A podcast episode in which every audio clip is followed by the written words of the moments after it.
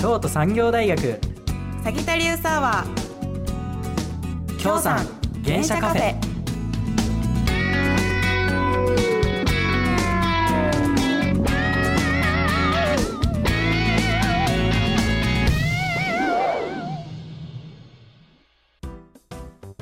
こんばんは11月13日月曜日時刻は午後7時を回りました京都市北区ラジオミックス京都メインスタジオより生放送でお届けしますサギタリウスアワー京産原社カフェこの番組は京都産業大学現代社会学部の脇浜ゼミが運営する番組です私たちは日々メディア消費形態が変化していく中であらゆる媒体と表現手段で情報を届けるマルチプラットフォームストーリーテリングをテーマに活動していますそして本日パーソナリティを務めるのは脇浜ゼミ3年次生の石本萌絵と同じく3年次生の富永祐介ですよよろしくお願いしますこの放送はラジオ無料配信アプリリッスンラジオでも配信中ですアプリをダウンロードしていただくと全国からこちらの放送を聞くことができます YouTube をご覧の皆さんこんんばばんんはは YouTube 配信では YouTube で「脇浜メディアラボ」と検索していただくと視聴することができますお好きな方法で聞いていただければと思いますさて脇浜ゼミに、うん3年次生にとっては、まあ、2回目の原社カフェやけど、うんどう富永くんいやーめちゃめちゃ緊張してますねやっぱ緊張するよいやなだって秋浜ゼミ3年生にとっては2回目やけど、うん僕らからしたら1回目やからまあね初回やもんな、うんそう石本さんはどう私もうめっちゃ緊張してるわ、心臓バクバク、ううんんわかるそう私な、うん実はあのこのラジオにおいて目標を決めたんやけあど、そううなん目標ん、オープニングからエうンんディングまで一言も噛まへんってことを目標にしてます、今言い切りましうんたよ、、噛まないです、は皆さん注目して見てあげてください、はい噛みませんうん、注目して聞いてください、はい、でちょっと話変わるんですけど、うんちょっと先週ぐらいまで関西すごい暑かったですねめっちゃ盛り上がってたよな日本シリーズならそうそうそうそうちょっと野球の話なんですけど、ね阪神対オリックスでうん関西ダービーで日本一を決めようという試合なんですけど、うん実は僕第5戦目現地に観戦行ってましたえすごいやんそうなあもうすごかった、うんでもね日本シリーズって大体10月とか11月うんに行われるんですけど、うんなんかそれやってるとあもう今年も終わり終わりなんやなって終わりが近づいてくるやなって思って、うんちょっと寂しくなるんですけあーど、寂しいうん、な、なんか石本さんは年末までになんかやりたいこととかってあるえー、年末までにやりたいこと、うん、えーっとな鍋パーティーかな鍋パーティーでもそれ来年でもできるやんいやそれは今やりたいね んあ今やりたいんやそうそうそあそううなんやちなみにな私、キムチ鍋が好きなんやけど、うんそうキムチ鍋ってあったまるから今の季節ぴったりやしおすすめやあわいいな温まるしな、でちなみになんやけど鍋パーティーってことは誰かいるやんうん誰とやりたいとかあんのいえ富永くんかなやその答え待ってましたえじゃあまた今度鍋パーティー一緒にしようかえそれは大丈夫かな大丈夫かここで一曲お送りしますキノコ帝国で金木犀の夜お送りしました曲は「キノコ帝国で金木犀の夜」でしたラジオミックス京都からお送りしていますサギタリウスアワー京さん原社カフェパーソナリティの富永祐介と石本萌ですさてここからの時間は一つ目のコーナーですはい題して高山祭ありがとうございました高山祭振り返りのコーナイエーイーイエーイ高山祭とは、うん先週の11月4日5日、うん6日に開催された、うん京都産業大学の学園祭ですはい皆さんご来場いただけたでしょうかいただけたでしょういかただけたでしえー高山祭実行委員会によると、ょうかはい、スーパーボールすくいやストラストラックアウトなどの縁日からう、ん、えー混ぜそばやフランクフルトなど全52店舗が参加したそうです本年度のスローガンは、うんノーリミットノーリミット共産生の友情や団結力があれば、うんもっと盛り上げられる、うん今年は限界を超えた過去最高の高山祭へという思いを乗せて開催されました、なんかノーリミットってなんか聞いたことあるようなあー気聞いしますけたどことあるけどめっちゃ盛り上がりそうやなえ大学、えー本学ピロティステージやうん天地間 TV ステージではえーサークル団体の催しが行われてて、うん大大変にぎわっていましたね盛り上がってたな、うんまた本年度からうん LINEPay や PayPay などの QR コードでの決済も行われ、うん新たな取り組みも見られてそうですね、うんコロナ前と同様に活気が集まり多くの方が来場された3日間でした、うん富永くんどうやった楽しかったいやーめちゃめちゃ楽しかったな楽しかったよなで僕その去年一昨年うんうとんちょっと行く機会がなかったので、うん僕自身大学入ってん初めてその小山祭に行かせてもらったんですけど、あそうなんそう前回出た僕、うん学園祭で言ったら高校の時なんですよ、うんちょっとえー高校とはまた違う部分がうんあってもうさすがにぶち上がりましたあやっぱぶち上がった、うんさすがにぶち上がった うん石本さんはどうやっためっちゃ楽しかったあわめっちゃ楽しかったそう私さ、うん模擬店をなカニ歩きしていってんか、おうそしたらさ財布の中のお金もさお店にカニ歩きしちゃってんないやちょっと例えボケがよくわかんないですけどいえやまあまあまあ、まあ、そういうことも置いといて、うんまあ、特にね僕はバンドサークルの演奏がすごい盛り上がってたなーって思いましたあー盛りが盛り上がってたよな、うんうんこのさ脇山ゼミにも軽音部の所属の人がたくさんいて、多いね最前列でさうん応援にしに行ったよ行な、った行った、富永くんさ、うん、演者以上に盛り上がっててさ、うん最終的には踊ってたけいやど恥ずかしいなめっちゃテンション上がってたやんいやそれはさすがに盛り上がるよさすがうんに、盛いり上がるよやな盛り上がり盛り上がりすぎたかもしれないだって高山祭の後、うんうんで声出なくなったぐらいですからあーやからちょっと強調し悪いんやそうちょっと本調子ではないあんやけど、うん、でそのバンドに我らあの脇浜ゼミの、うんえー先輩もいてギギターを弾いてたんやけど、うんそれがめちゃめちゃかっこよくて、ーそううなんんやでその先輩って普段いじられキャラで、うんそれ笑かしてくれる先輩なんやけど、うんそれ新たな一面が見れましたやねっぱそういうのギャップよそうな高山祭って普段そういう見れへん部分が見れたりとか、うんそういうギャップが見れて見れるすごいいい機会やなんやなっていうのを思いましたね、うんで石本さんさっきカニ歩きと か言ってたけど、うんなんかとっておきなものとかってありましたかあーとっておきのものか、うん私な、うんあのーじゃんけんでおう買ったらおうフランクフルトがうん300円から200円になるよっていおうー模擬店をやってたところがあおってうんなんとじゃんけん勝利しましたおめでとうございますそうやからうん300円を、え300円のフランクフルトをおう200円で購入して、えそうめっちゃラッキーやったラッわキーやななんか100円ってでかいからなめ普っちゃ通でにかいそうありだがたし、いね美味しかったしお得にできて、うんうんうんうん超ラッキーな日やった、そりゃよかったな、富永君はさどうやったいやちょっと思ったことがあって、うんすごい幅い幅広い年齢の人がうん来てたなーって思って、確かに歩いててもさ、うんまあ、ちっちゃい子からそうそうそうなあたくさんいたもんな、家族連れもいて、うんうんその年配の方とかもいて、すごい、ね、あのどの年代でもうん楽しめる学園祭やったんじゃないかなって思いましそうた、思うで先ほどしたあの QR コードの話に戻るんですけど、はい今年から QR コード決済がうん導入されて現金がないって言った人がすごい助けられたんじゃないかなって思いますうんで本学長の黒坂明学長は、えー取材で教育と環境の両面から、えー DX 化を進めるべく実際に京都産業大学に来てみたら便利という状態を作りたいとおっしゃっていました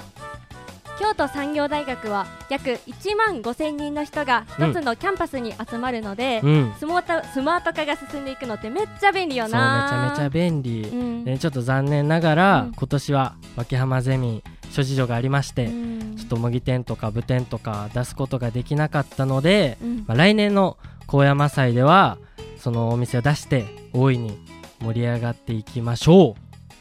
うはい以上高山祭振り返りのコーナーでしたここで一曲お送りします藤井風でダンお送りした曲は藤井風でダンでしたラジオミックス京都からお送りしていますサギタリウスアワー京さん原社カフェパーソナリティの石本萌と富永祐介ですさあここからの時間は北大路近辺にお住まいの方は必見ですお題して復活の鴨川湯リニューアルした鴨川湯をリポート、えーここからはとある銭湯のお話をするのですが、うん石本さんは銭湯とか温泉とかって行ったりしますか、うーんあんまり行かへんかなあんまり行かんかう3か月にさ、うんうん1回ぐらいうんうんうん友達に誘われていくぐらいはいはいはいはいやからあんまり行かへんかもしれないうんあんまり行かへん、まあそんなね石本さんにうんすごいおすすめの銭湯を見つけてきました、うんおえそのそれその銭湯は、うんえー北大路大橋徒歩1分にある鴨川湯さんです、はい鴨川湯うんえーこちらの鴨川湯はコーナー題名でも言ったよううに、ん今年の7月にリニューアルオープンをしましたえー新しいんやそうし新しいいの、うんでそんな鴨川湯の現在の店長さんお二人うん丹波祐樹さんと遠藤さくらさんに直接お話をお聞きしに行ったので、えー皆さんに聞いていただきたいと思います、はいお願いしますえーこちらの鴨川湯は実は何度か運営運営する方が変わっていて、えー今回インタビューさせていただいたお二人うも、ん実はもともとはこの鴨川湯の常連のお客さんやったんですよえ常連さんやったそう常連さんでえーすごいなうそうこのお二人というのは、ん銭湯を日本から消さないうんをモットーにしていうるんゆなみ社という会社の方でしたへえで2022年のうん9月に無期限休業となった際うに、んこの鴨川湯をなくしたくないという思いと、うんこの近辺の銭湯の数がすごく少なくなってうんきており、その地域としても必要な場所であるという思いかうらん継承するに至ったそうです。私も調べてみたんですけど、うん大正15年創業のなんと今年で97年という老舗のセンターのようですね。す97年ってすごごい長いいよね。めっちゃ長いよな、うんこんなさ長い歴史がある鴨川湯やねんけど、うん、どんな魅力があるんいやそれもたっぷり魅力聞いてきたので、順に紹介していきます。あー楽しみ、はい、まずやっぱり銭湯やからう、んなんといってもお風呂ですよ。まあ、お風呂やんなうんこちらの銭湯では、うん地下水を使用してて、そうすごい水の質が良くて、うんお湯が柔らかいんですよ。え柔らかいそ柔らかい湯ってさお湯めっちゃすべすべになるよな、そうそうお湯じゃつなるついるお肌かおお肌肌めっちゃすべすべになるよな、つるつるになってで豊富なお風呂の種類がありまして、ねそれが浅いお風呂うん深いお風呂うん水風呂うんジェット風呂ペット風呂電気風呂え薬風呂おうがありさらにですよ、うんサウナもあるんですよえサウナもあるそうサウナもあるんよ、えすごいな、最近さ、うん空前のサウナブームやんかそうそうそうだからそさ大学生もサウナ好きな人が多いし、めっちゃいいと思う、ううんそう私もさゼミ生の女の子の友達とサウナと銭湯一緒に入りに行ったことあがあそうるなんんやよ、へえだからさ大学う生んやっぱサウナ好きな人めっちゃ多いと思うめっちゃ多いだってさ最近もう趣味がサウナって人もいるぐらいやかうんら、多いよな多い多いやっぱさ、めっちゃさ近辺にサウナがあるのって、めっちゃ嬉しくない、めちゃめちゃ嬉しいね、そんな鴨川湯さんが力を入れている点がありまして、うんえそれが銭湯に馴染みがない人うんや若い人おーが入りやすい雰囲気作りをすることだそうですえー、めっちゃ私たちぴったりやんそうぴったりやねなあそう改装する時にうん外から店の中が見えるようなうんガラス張りにしたり、えー、男女で来たカップルとか、うん家族が待ち合わせしやすいようなスペースを作ったりしましたえーそうなんやそうやっぱさ館内が綺麗やったらさ、うん居心地もいいしめっちそうゃそういそいうな入りやすいしね、なあうん、で昔の良さうをん残しつつうん新しいものを取り入れうんかつ、えー違和感がないようにうん派手ながらも馴染むようにすることを工夫されたそうなんですよえー、そうなんやそうそれれとねあと店前のうん大きい湯、うん赤く光ってるんですけど、うんその文字がすごいトレードマークであるんですよ、えー、私もさ、うんあのその辺通りかかった時に、うん、店店前のさ、うんうん大きい U のトレードマそうーそうクめっちゃ見てなんやろうって気になっててんあな分かりやすいしねなあそここんなさ、うん憩いのが憩いの場がさ、うんある銭湯っていうのはめっちゃあったかいし、めっちゃいいよそうあなったかいのっていいよね、うんで憩いの場で言うとそのハロウィンの時とか、うんうんかぼちゃをかぼちゃえをかぼちゃすそうかぼちゃごっ、をお風呂に浮かしたうり、ん、その子供番台といってその番台を子供が体験するっていうイベントを行ったりしてて、へーうんそういう地域一体で盛り上がる場であることをすごい目標にされてましたえ。ー盛り上がりそうそうでちょっと宣伝になるんですけど、はい11月26日いい風呂の日いい風呂そうということで朝8時からうん25時までぶっ通しで営業する朝風呂というイベントを行う予定だそうですえー朝風呂ってさめっちゃスカッとするし、気持ちいいそうめしちゃいいめちよゃいいよなな一日の始まりでななうんめっちゃさうんイベントがあったら、そう家族連れとかも集まるし盛り上がるから、めっちゃイベント盛り上がりそうそうめちゃめちゃいいねイベントでまたお風呂上がりうんのドリンクとかアイスもすごい充実してまして、うん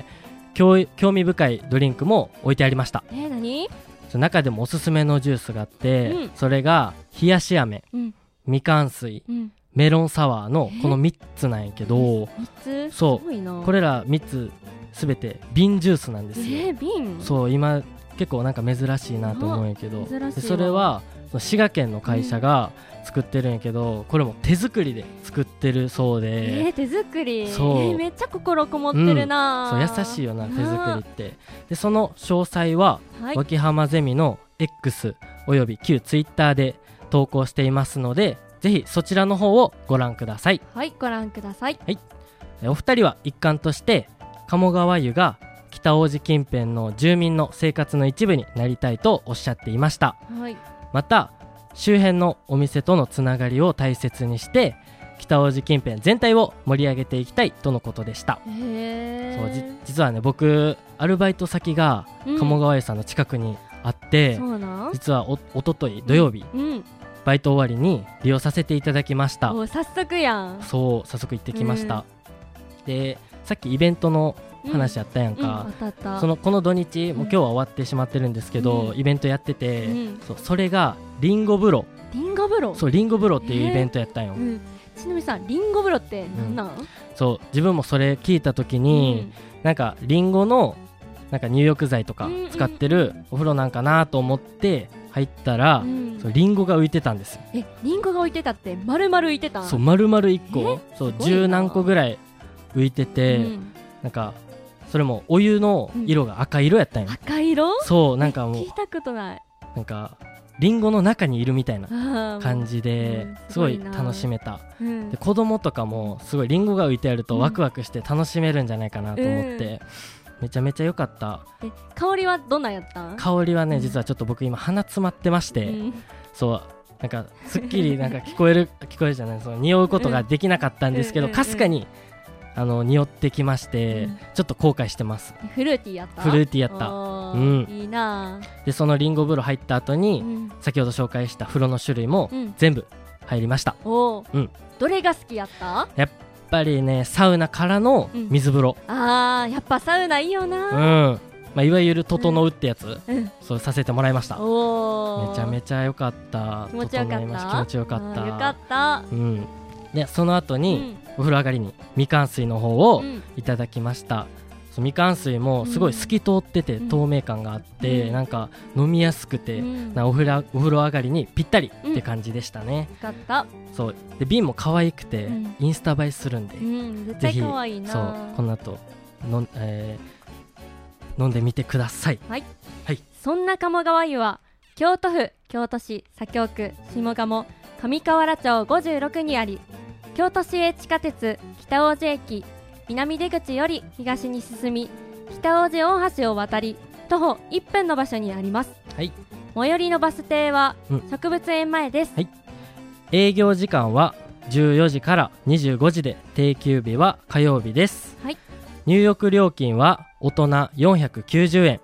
小学生150円幼児60円となっておりますまた PayPay も使用できるようです、便利そうやうな、ん、便利便利また店頭には T シャツなど鴨川湯に関するグッズが販売されているので鴨川湯のインスタグラム、はい X および旧ツイッターをチェックしてみてください、はい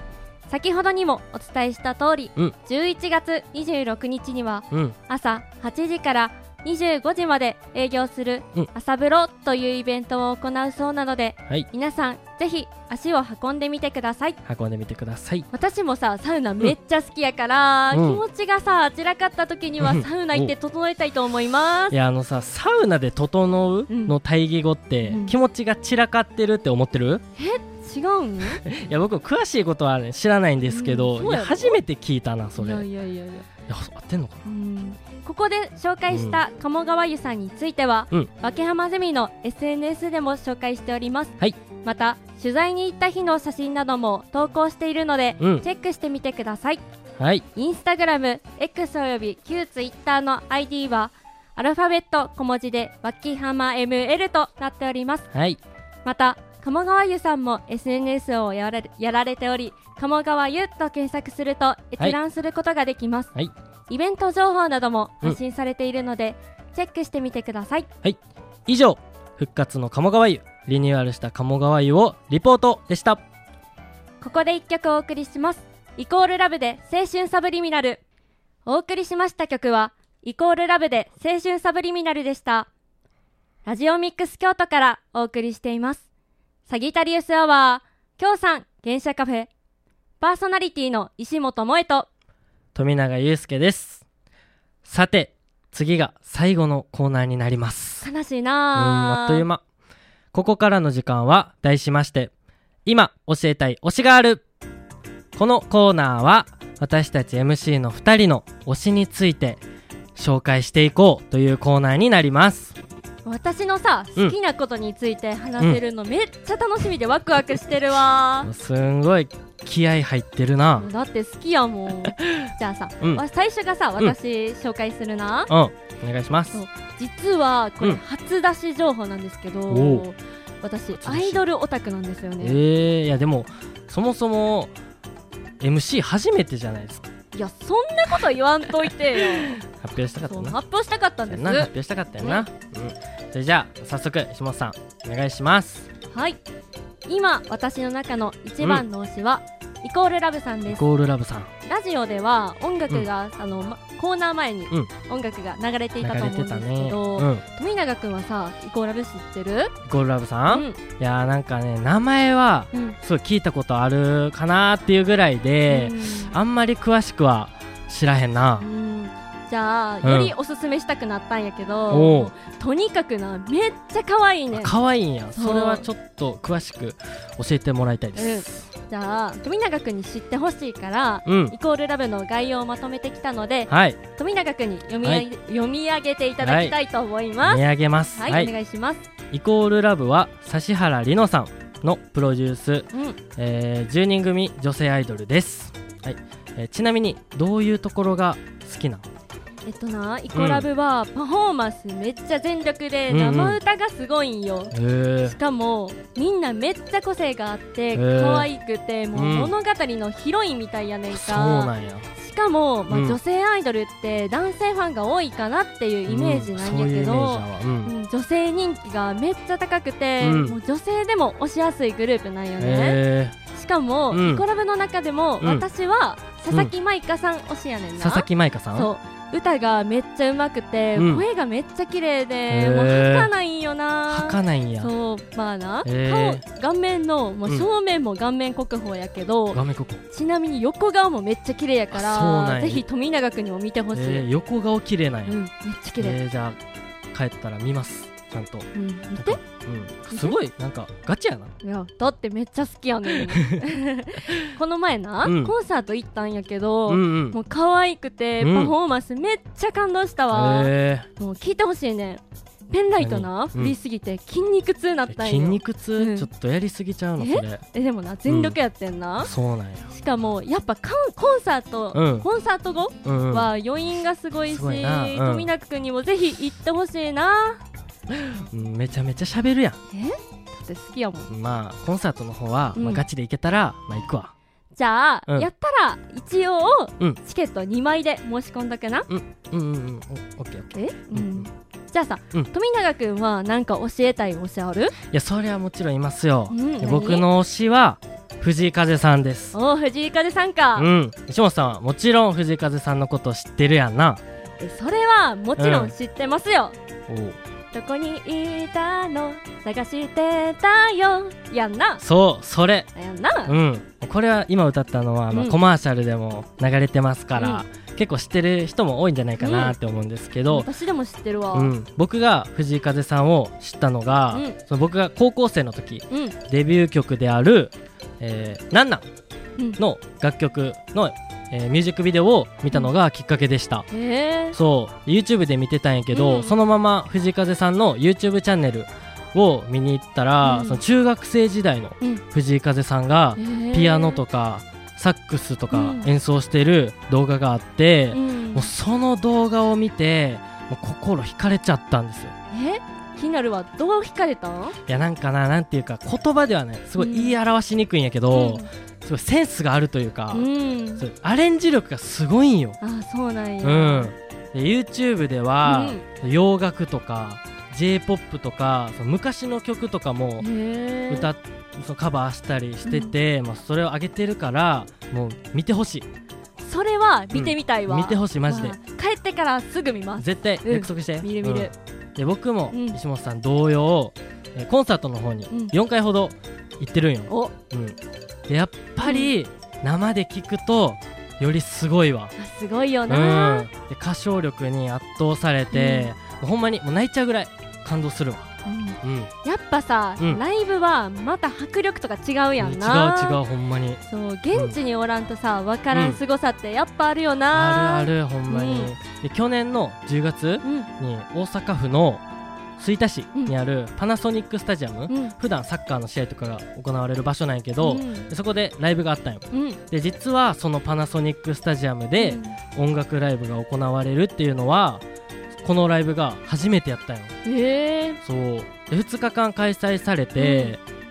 両方とも満員でめちゃくちゃ楽しかった、あそうなんうや、んやっぱさうスんタジアムでライブすること自体すごいもんなそうすごいね、友達も行ってたしさ、うん、やっぱそんな影響力のあるすごい人やってんな、そうやねで僕がその藤井風さんを知った当時、まあ、高校の時なんやけど、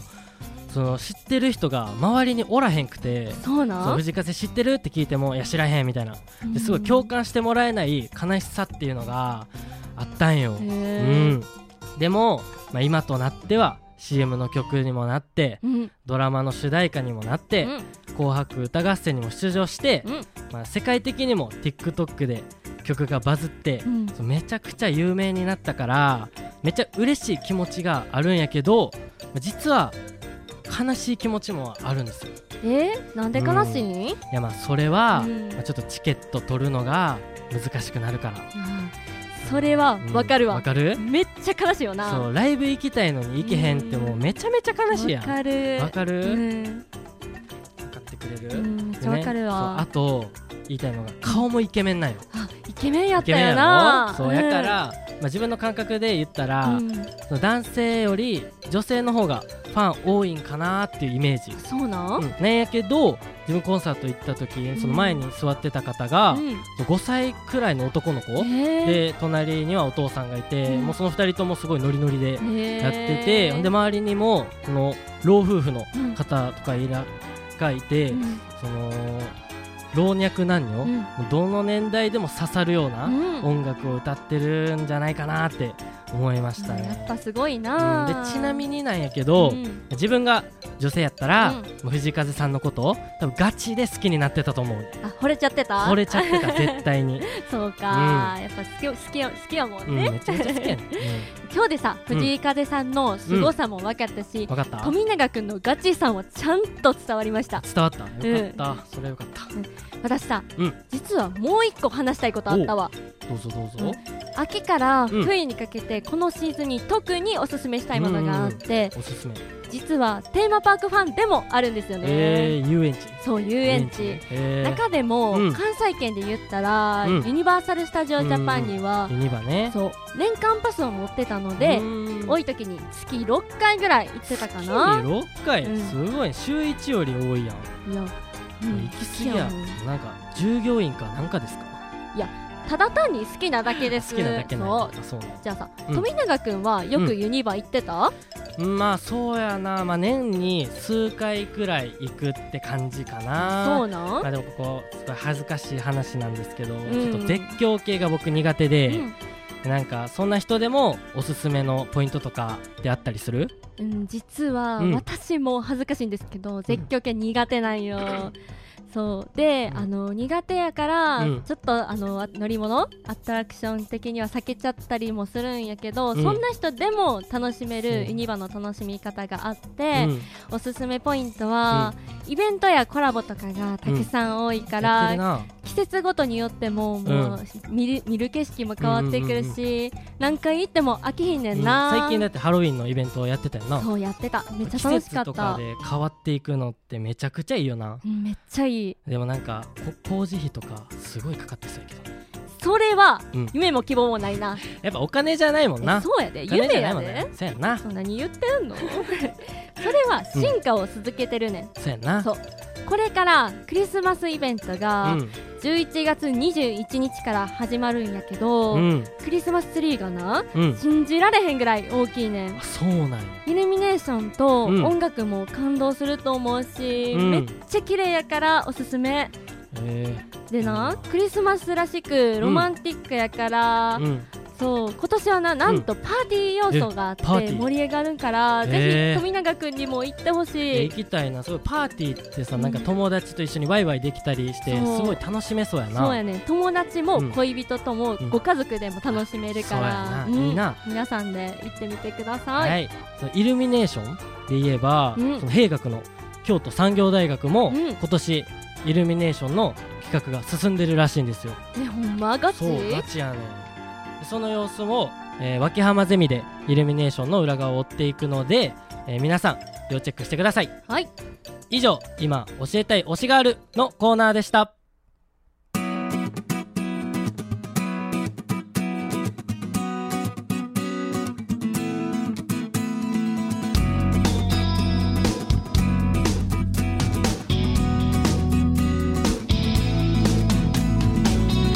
京都産業大学サギタリウサワー京山原車カフェ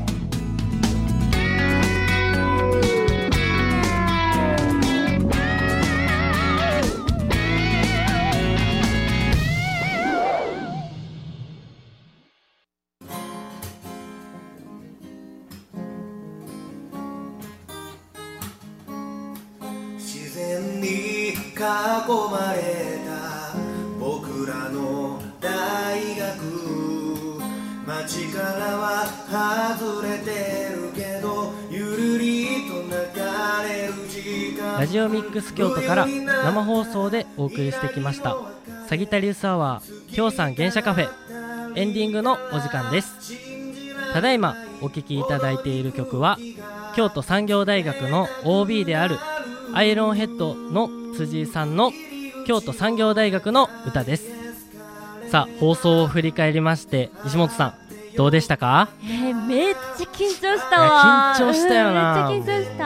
たもう目標の噛まないっていうのを決めてたんですけ言ってたど、まあところどころん噛んじゃったよ噛んじゃったね、ねいや僕も人のこと言えないですうんけどこのカ ミカミそう噛んでじゃったそううん次もし挑戦できる機会があったら、うん次はオープニングからうんエンディングまで絶対噛まへんって宣言するので、はいもし挑戦できる機会があったら、うんそこを目標にしたいなっそう皆さてんリもベンジします、うん、見てあげてください。はいはい、富永君はどうやったいや僕も実はその前回の原車カフェの、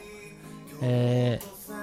ミニコーナー YouTube のミニコ,、ミニコーナーでうん目標を言ってて、うんそのアメイジングラジオエキサイティングって言ってて、うんそのアメイジングでエキサイティングなラジオをお届けするっていうのを言ってたんやけど、うんできたかな、ぴったりやったと思う。ほんまに、うよん、かった京都産業大学サギタリウスアワー京産芸者カフェの次回の放送は12月11日19時からになります。ぜひお聞きください。本日の放送は23時から再放送しますまた今週の土曜日と日曜日の20時からも再放送していますこれまでの放送は沖浜ゼミの YouTube チャンネルはもちろんラジオミックス京都京産芸者カフェの番組ページまたはポッドキャストで「きょうさん原社カフェ」と調べていただくとバックナンバーも聞くことができますぜひお聴きくださいはいそして来週11月20日の19時からは京都産業大学外国語学部メディアコミュニケーション専攻の学生が放送する「スターラボ」をお送りしますはいお楽しみにここまでの放送は富永祐介と石本萌でお送りしましたババイイバーイバーイ意味がわからない